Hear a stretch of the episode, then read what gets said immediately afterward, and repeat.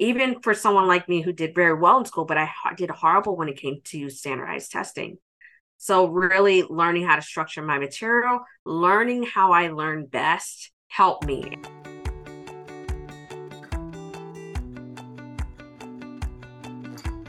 Hello, and welcome to the Anxious and Ambitious podcast. I'm your host, Nicole, and I'm on a mission to change the way that we think about anxiety. Oftentimes, it can feel like anxiety can get in the way of our ambitions, and I'm here to tell a different story. In each episode, we'll explore how we can manage our anxiety, heal our nervous system, and conquer our fears so we can shine as our most authentic self, go after our biggest dreams, and achieve our greatest ambitions. You'll hear stories from people who have been there themselves and strategies from experts who can help you thrive. Are you ready? Let's do this. Welcome back to another episode of Anxious and Ambitious. I'm your host, Nicole, and I am so excited to have you join us today because we have a great conversation planned for you all around a struggle that I know many of us have dealt with in our academic careers, which is testing anxiety, right? A lot of the time when you're ambitious and you have these big dreams, you also have tests that can come up along the way and they can cause a lot of anxiety. So, today, our goal is to really help break down some of that anxiety so that we can break through, do our best on these examinations, and really go after our ambitious dreams. So, for today's conversation, I have a very special guest, Shara Ruffin.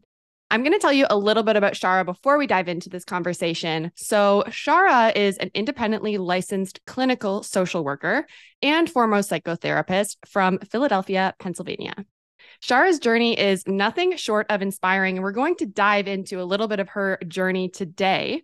But she has a bachelor's degree in social work from Lock Haven University of Pennsylvania, as well as a master's degree from Howard University School of Social Work.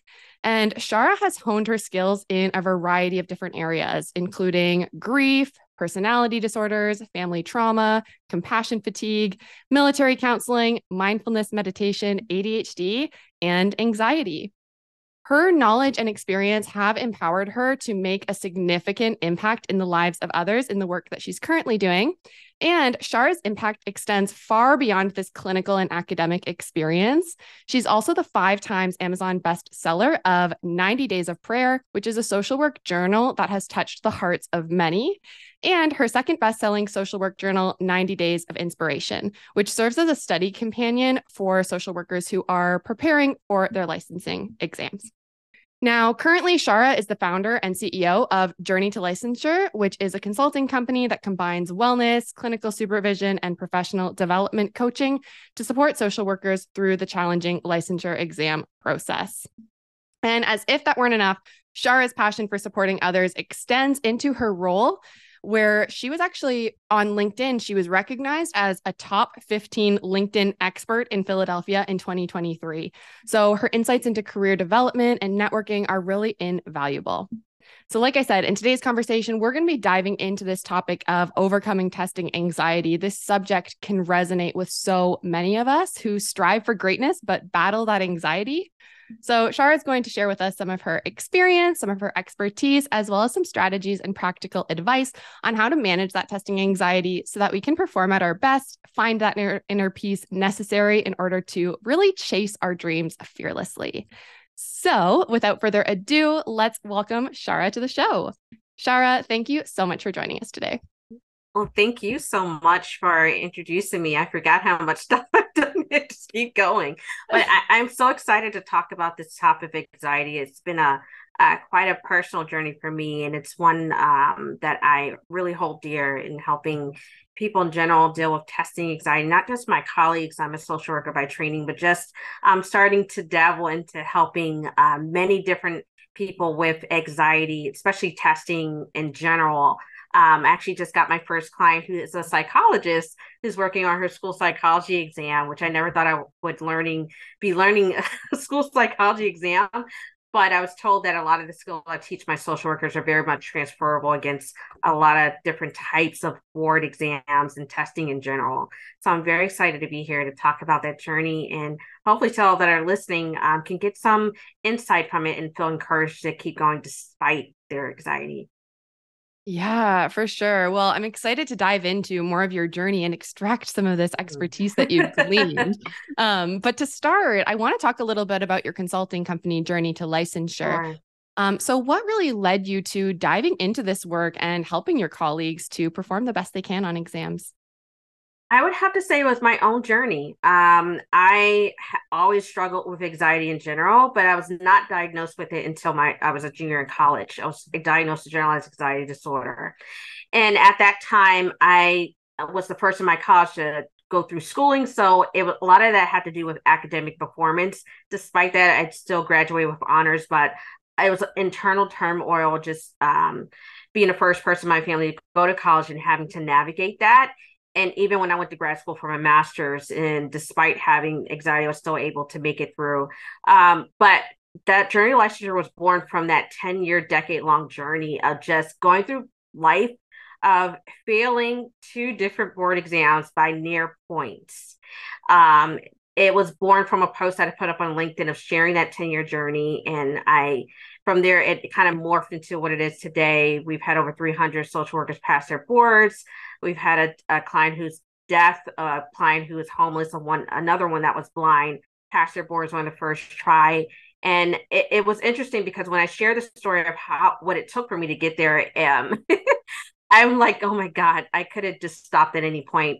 Um, so I'll back up and just share a little bit what that decade was like. So when I graduated from Howard, after being diagnosed with generalized anxiety disorder, I took my first board exam, which was the master level licensing exam we have to take uh, once we get our master's in social work. And I missed it by three points. That was 2011. I was completely like devastated, but I, I was also in my 20s. So I was like, whatever, I don't need this license. I'm going to go ahead and work. And I w- worked for a little while. And back then, the license wasn't as prevalent as it is now. Literally, you need a license at every degree level uh, at this point uh, to get a job back then it was still like you can get it if you want to you don't have to but it would be nice if you get it to have more opportunities open. And after failing that exam i gave up on it worked for a while. I was like oh maybe i should try again. I keep hearing my colleagues talk about this licensing exam. Some of my former classmates talk about this exam. Let me try again. So the first thing i did because there wasn't a lot of resources out there as it is now i had to look at my study guide that I used and rewrote it, the whole thing in flashcard form. That took me about almost three months wow. to do that. Um, I had because for me, I didn't know at the time I had ADHD, and literally me reading something wasn't going to be helpful. So I literally had to rewrite Google examples. I mean, we have ChatGPT and AI now, but back then it was getting these big flashcards to write the uh, these examples on. And then I started studying. I studied eight hours for three months um, a lot, a lot of studying, right? And I passed my exam, but I did have a lot of testing anxiety, but it was constant uh, reinforcement of information and structuring it in a way that I could understood.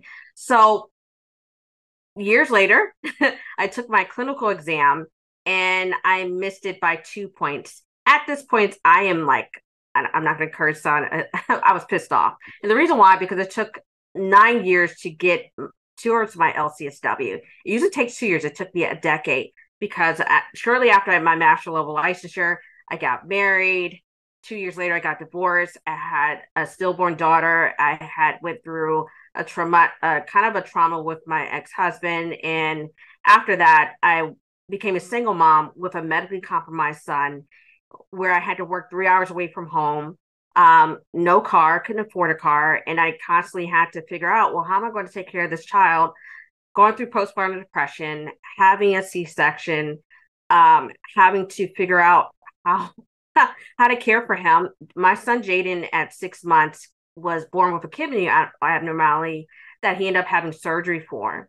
And after that surgery, he would constantly be in and out the hospital. And me being three hours away from home working, if he had to get, if he got sick, I would have to stop what I was doing and leave my job and go on up two buses and a train to get to him and then be in a hospital all night and then go back to work the next day without much sleep. I did that for about five years. Um, it was exhausting and I suffered a lot of depression and anxiety because of it. I could be Shara a therapist going into my the hospital I worked at, but when four or five o'clock rolled around, I was Shara, the uh, very tired, um, very depressed, mom trying to figure out how am I going to care for this child, how I'm going to provide for him, rebuilding my career as a social worker. Um, I was able to kind of compartmentalize that and separate, but it was very hard. I ended up seeing a therapist uh, to get help with just the anxiety and the depression piece of having to be at a high risk job and take care of my son.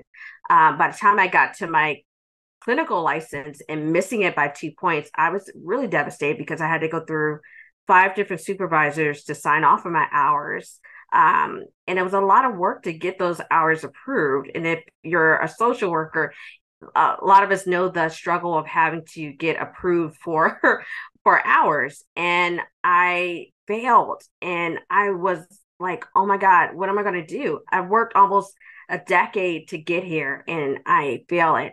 And it was devastating also because I coached a girlfriend of mine at the same time. She passes her exam with flying colors. I coached her when I was studying and she passes, and I miss it by two points.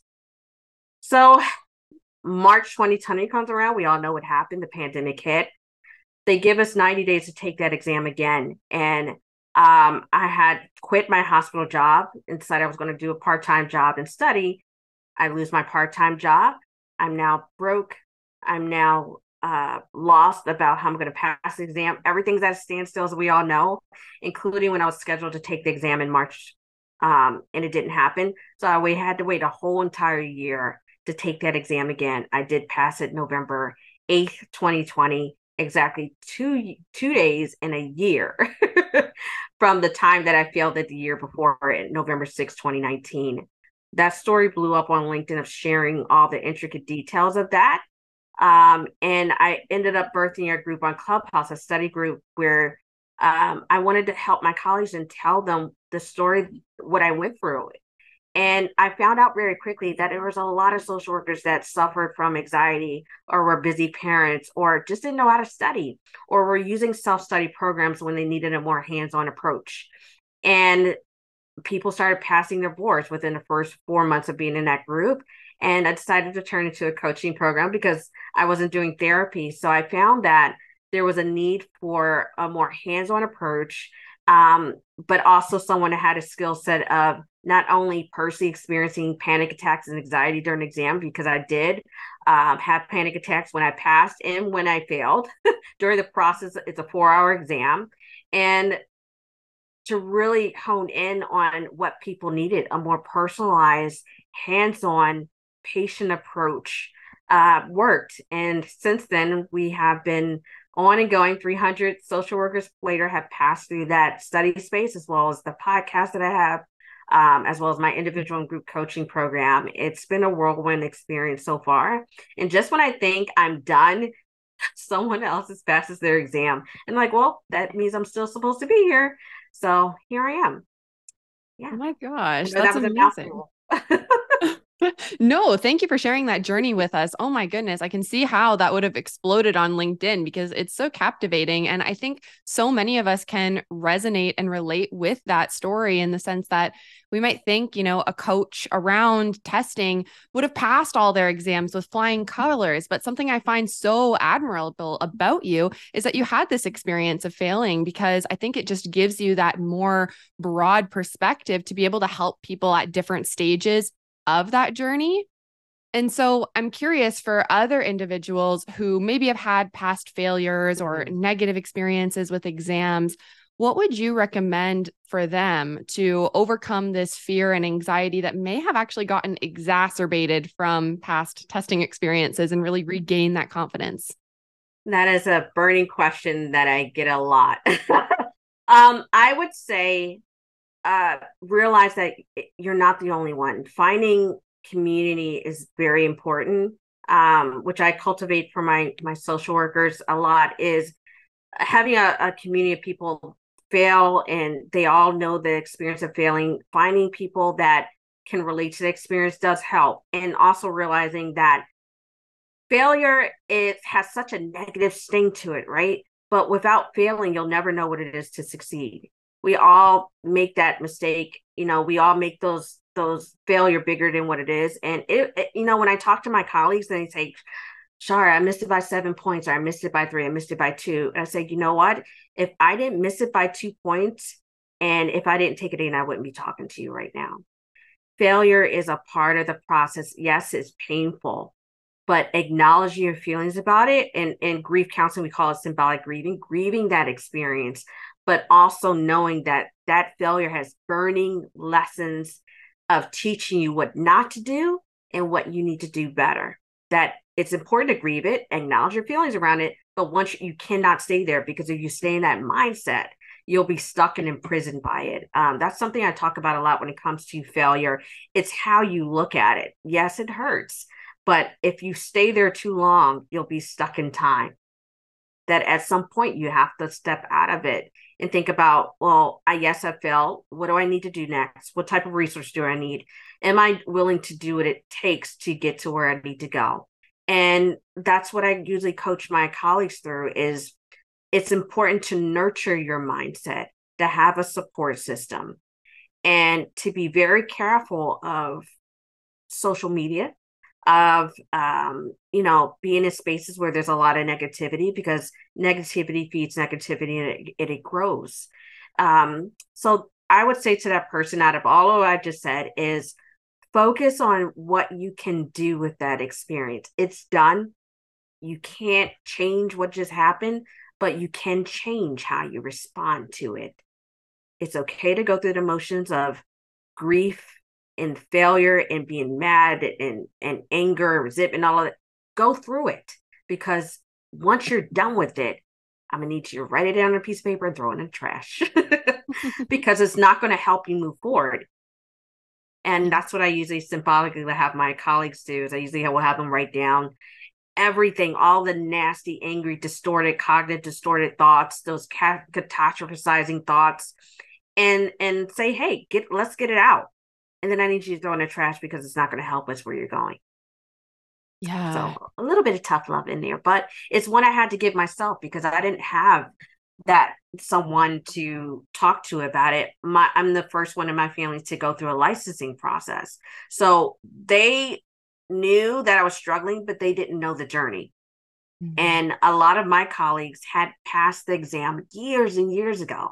And I still felt like, oh, here I go again, I'm stuck.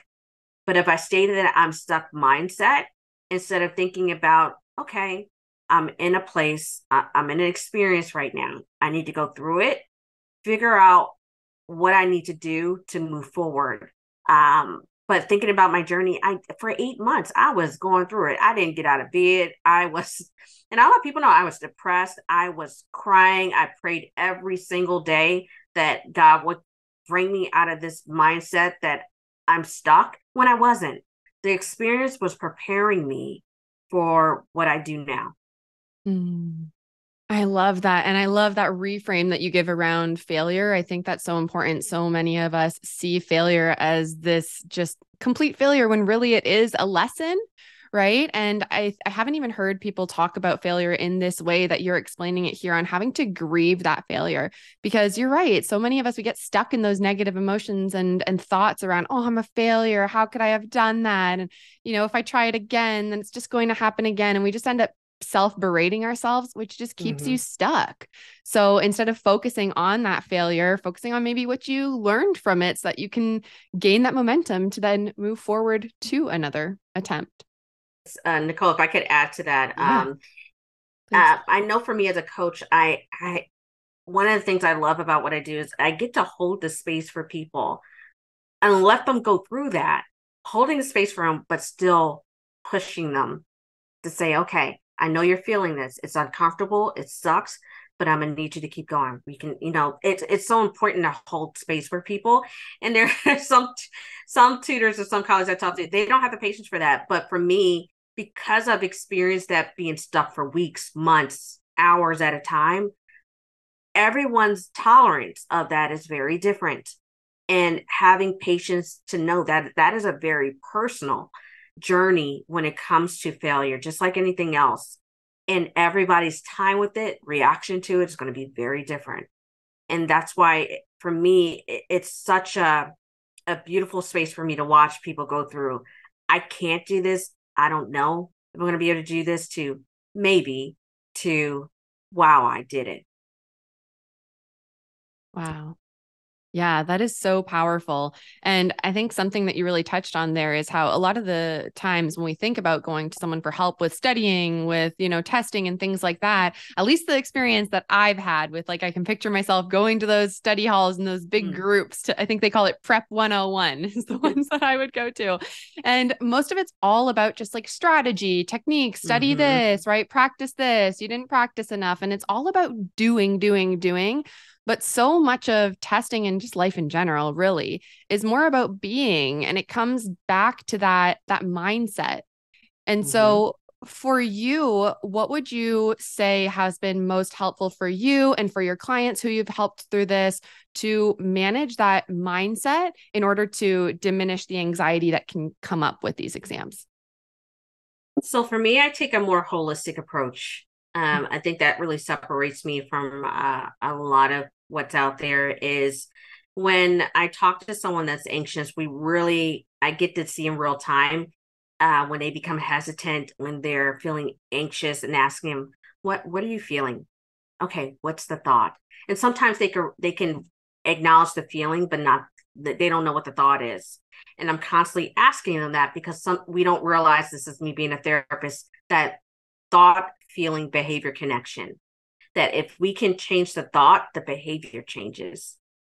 Even if we have the same feeling, we can react to it differently.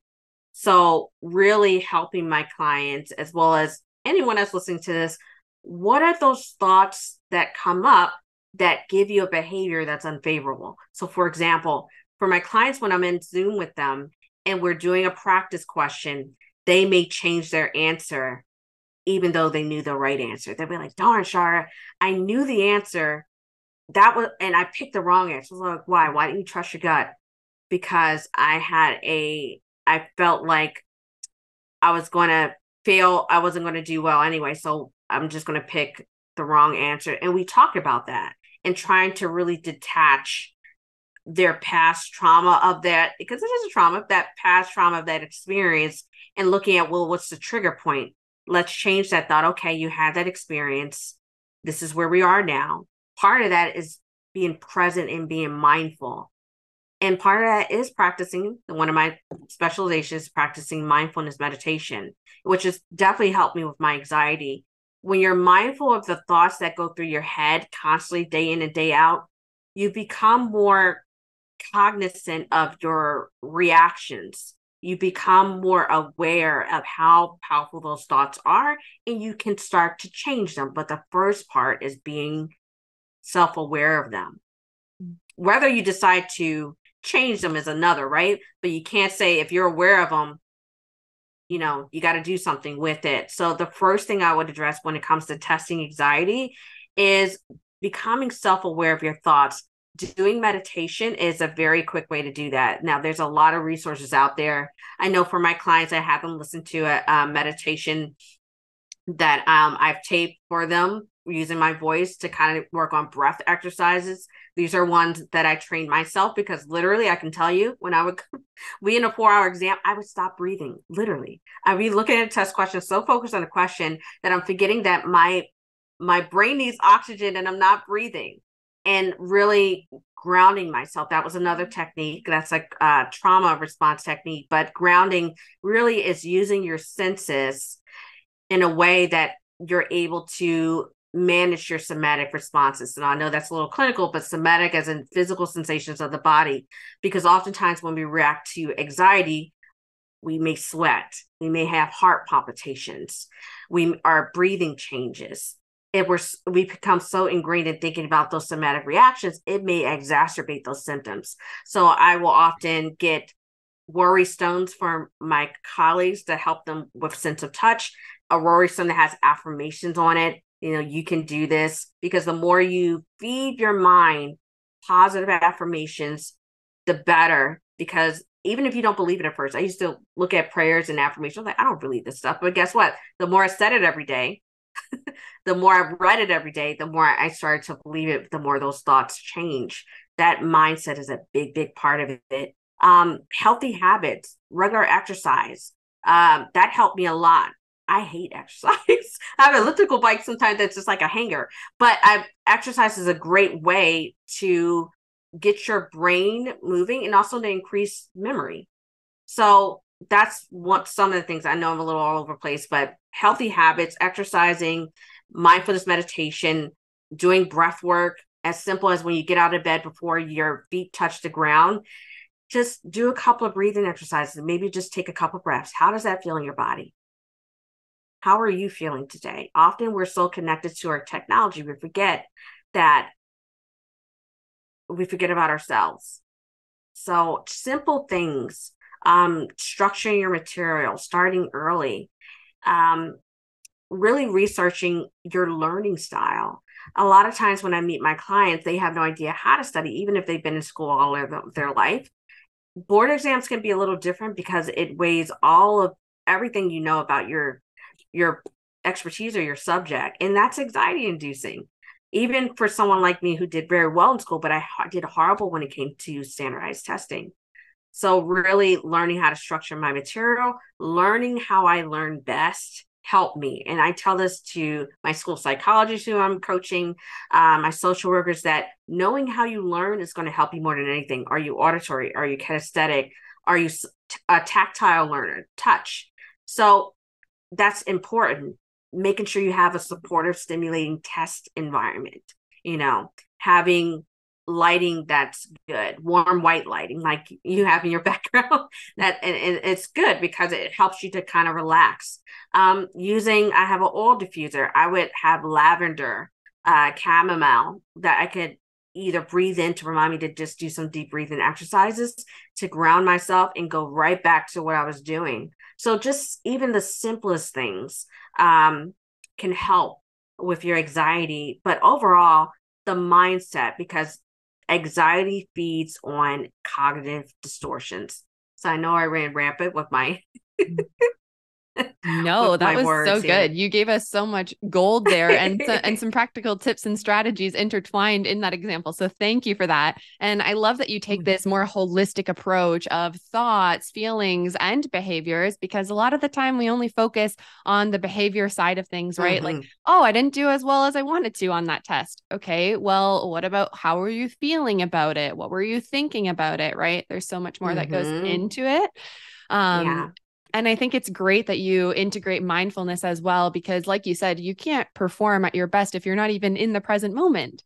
Yes, it, that, that's Nicole. It's um, I have to say that that was very much key to a lot of the success with my colleagues and a lot of my my colleagues. And I was like, how are you helping these folks? And I just, you know, I, I had I never thought I can honestly say that I would be doing the work that I do because of the journey that I've been on. Um, I still have a lot of uh, I let people know and, and that are listening that self sabotaging thoughts of oh my god, I don't know if I'm good at this, and you know I still have those thoughts, and I constantly get reinforcement by listening to the work that I've done. Um, and watching people's lives change because they've been stuck for so long and watching them um, become the best that they can be in their field.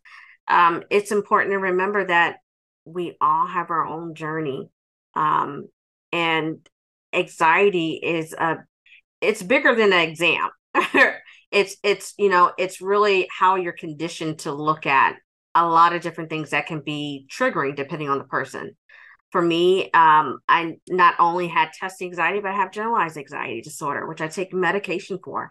But i also have to remember if i'm not exercising even taking walks so i hate my elliptical or if i'm not um, eating healthy drinking enough water um, or just doing simple things as in connecting with family and friends outside of work, um, then I'm not I'm doing a disservice to the people that I serve.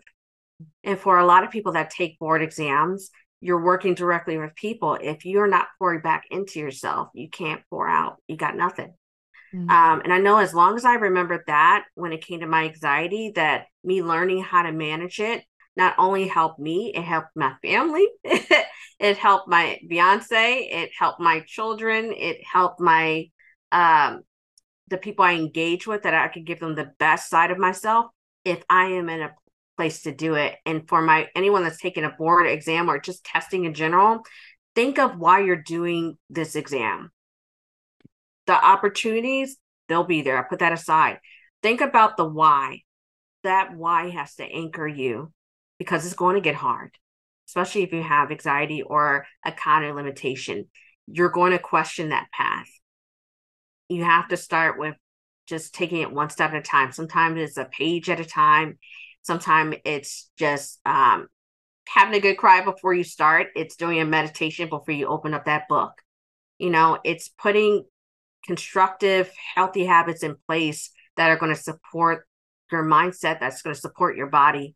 Um, so that's why I take a holistic approach because that was my approach. It wasn't all study tools and structure. Yes, I needed structure because I have ADHD, but it was more so that I went through a process, Nicole, that I had to take medication for the first time in my life. Never took it before, ever. I always, you know, I'm a high achieving type A type of personality. I always pushed through everything I ever did. And when I took my LCSW exam, going through all the life changes I went through, it came to a point where I had to figure out, Shar, you got to do something different. Just studying is not going to work. You need to look at what are those underlying parts that are keeping you from being your best self. That was getting diagnosed with ADHD, getting on medication for ADHD. That was getting on medication for generalized anxiety disorder. That was fighting with my stigma of being a African American woman and, and an African American woman provider, having to fight with the stigma of taking medication. Why do I need to do this for an exam? I constantly talk to my colleagues and fight with them about, you know, if you took this exam a couple times, maybe you need to get tested. It's okay to get as much help as you need to get to the other side of it. No one cares as long as you accomplish your goal and it's something that even with my colleagues who are going to be therapists and providers or psychologists they need that reminder that they're human too we have limitations too and that is okay because we all do and it's about how you approach them that matters the most yeah. And I think something that you really touched on here that hit home for me is that this goes way beyond just the testing scenario, right? If you are experiencing anxiety around testing, it probably goes back outside of this to even just how you see, you know, performance and how mm-hmm. you sometimes even just how we wake up in the morning, right? So many of us wake up, we go straight onto our phone, get those hits of cortisol, and we, like you said before, we don't even yeah. have any idea of what our state is until next thing you know, maybe you're sitting down at the test and you're like, oh my gosh, I'm not breathing. And, you know, how am I supposed to sit and focus on this? So I like that you've tied it into, you know, creating that mindfulness and awareness even outside of the testing experience so that you can bring that into the test. Yes, Nicole, I have to hone in on what you just said because right there um, is another core part of what I do is really wanting people to understand when they're, especially when I'm coaching them, is I'm asking them, I'm getting a little nosy. How's your day going? If you're a busy parent, you know, how's your work life balance because when you're a parent and you're trying to study for your exam trying to become a student again that's an issue right? Um you know what's your stress level like? How's your anxiety? How's your if you have caretaking responsibilities um how's your you know how's work going? Because if you're stressed out you can't study. If you are not getting enough sleep you're not going to be able to test well. So we talk about all those things depending on the client that I'm working with. If they have insomnia, then I'm talking to them about, about sleep hygiene. I'm if they're have unaddressed cognitive dysfunction, I think is there, then I'm talking about, hey, let's get you tested. Let's see if we can get you accommodation so you have that extra time. So you have that support. To me, it matters. Um, and then they realize that it does matter, especially when like, oh, I, I do have this. I had a lady who didn't even know she had ADHD. She had tested 12 times before she came to me. wow. And I was like, oh, I think we need to look at getting you tested. And she got tested, and Lord and behold, she had ADHD. She also had dyslexia. And she's like, Thank you, Shar, for telling me that because I had no idea. And after she got treated for it, she passed her exam. that was it. Wow. That's so inspiring. And I mean, it just goes to show this importance of of doing that work to understand what is going on with us, especially if you're somebody who has struggled with exams, like in this example, maybe taken an exam and, and failed it multiple times. There might be more going on in the background. Um, I know for me, when I think back to when I was in exams, a huge, huge part of it for me was even just going beyond the thought aspect because I think a lot of the time when we get into the personal development space, we end up mm-hmm. usually starting with like, okay, affirmations, change those th- thoughts, shift your state, right? I guess shift your state is a little bit more about feeling, but more about um sort of consciously just like forcing that change. But for mm-hmm. me, what I found was a lot of those like physical sensations coming up of like you mentioned, like the sweating, the the breath um, rate increasing, um, feeling shaky, just not even being able to focus visually, those physical sensations. And so I'm curious, obviously, outside of figuring out what's going on with you, generalized anxiety, maybe getting on mm-hmm. medication, mm-hmm. but how do you help your clients to move through those physical sensations when they do come up? Well, when they do come up, especially if we're in Zoom together, I'll pause everything.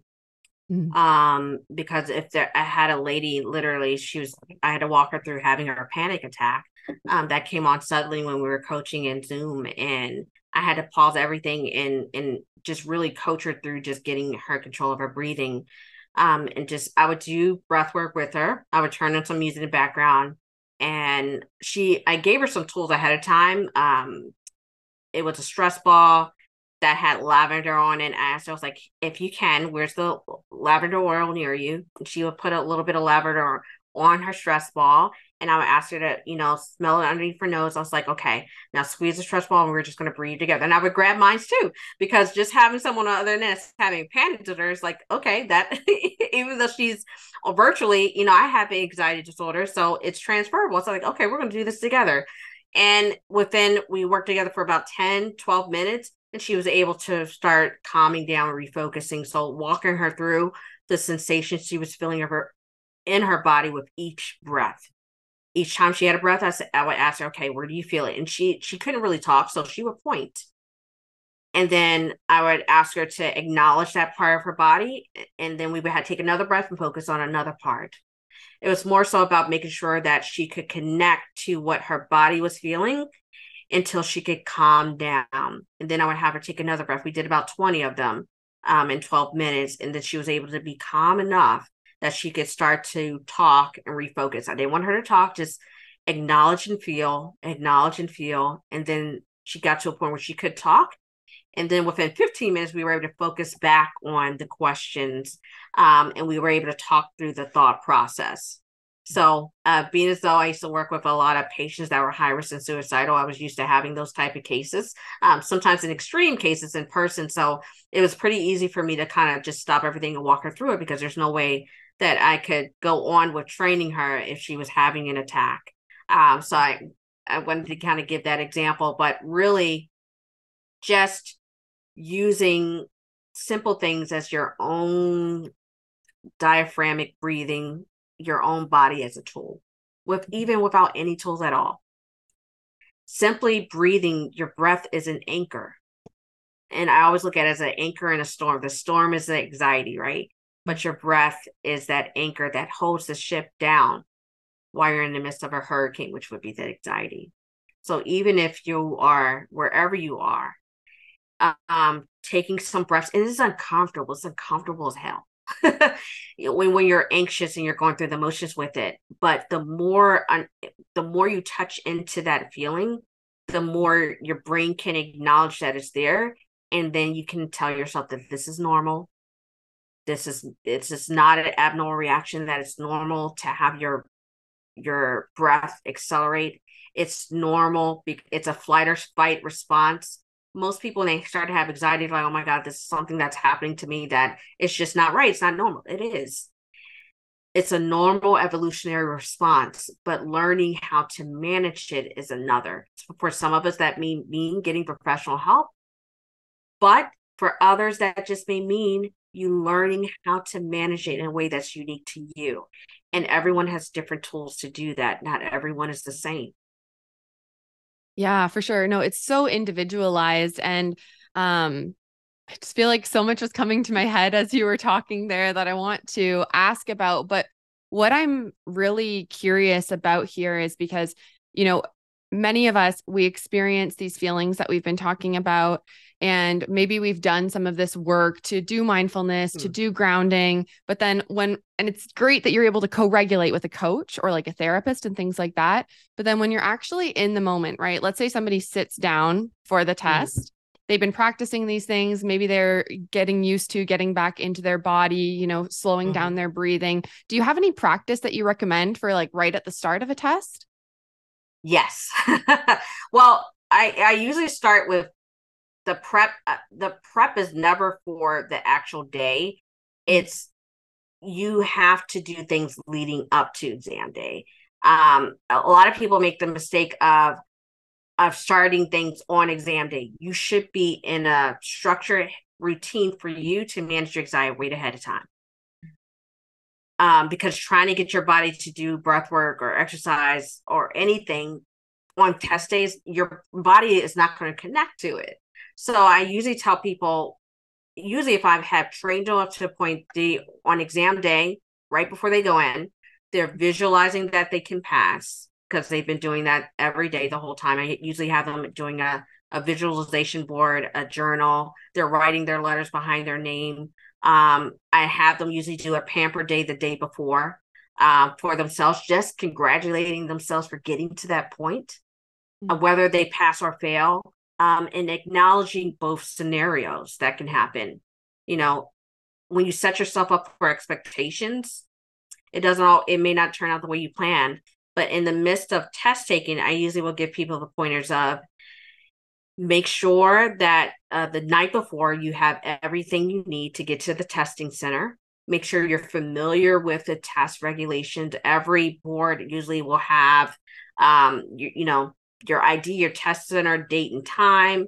Um, on test day, making sure that you are not drinking a whole bunch of caffeine.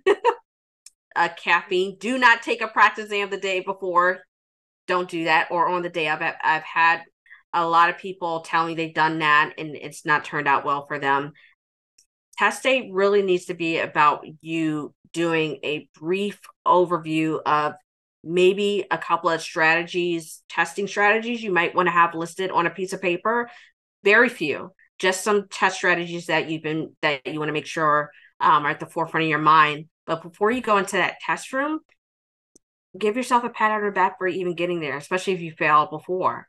Um, because some people, Nicole, won't even go back into that room. uh, they'll feel like I'm done. I'm not doing this no more. Um, there's so many people that won't go back in the room, but you you're going back in there. And during the process, if you feel yourself becoming anxious, close your eyes for a couple of minutes, take a couple of breaths. This is something that I did. Refocus back on the test question. Now, each exam is going to be very different in terms of hours spent there. For the social work exams, they're four hours. For some of us, they're five to six hours. If you have accommodations, our board will give us extra time, an hour or two. And sometimes our own room, I was lucky enough to have my own room in five hours instead of just four because I had an extra hour. And during that time, what I did is I would um actually i can talk about it now it's been two years but i had aromatherapy beads they're actually on my uh, buddha man and back but aromatherapy beads you can buy them off amazon and I will put a little bit of oil. You're really not supposed to bring anything to test center. And I'll tell you guys because I can now. I have no shame. I put them in my bra.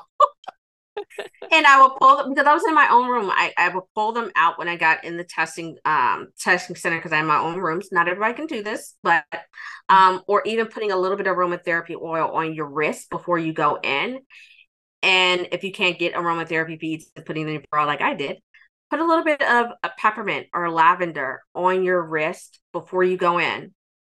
And during the test time, what you can do is you can just sniff it to kind of ground yourself. Like, okay, I'm going to focus on the sensation and I'm going to refocus on the question at hand because you're you will get tired.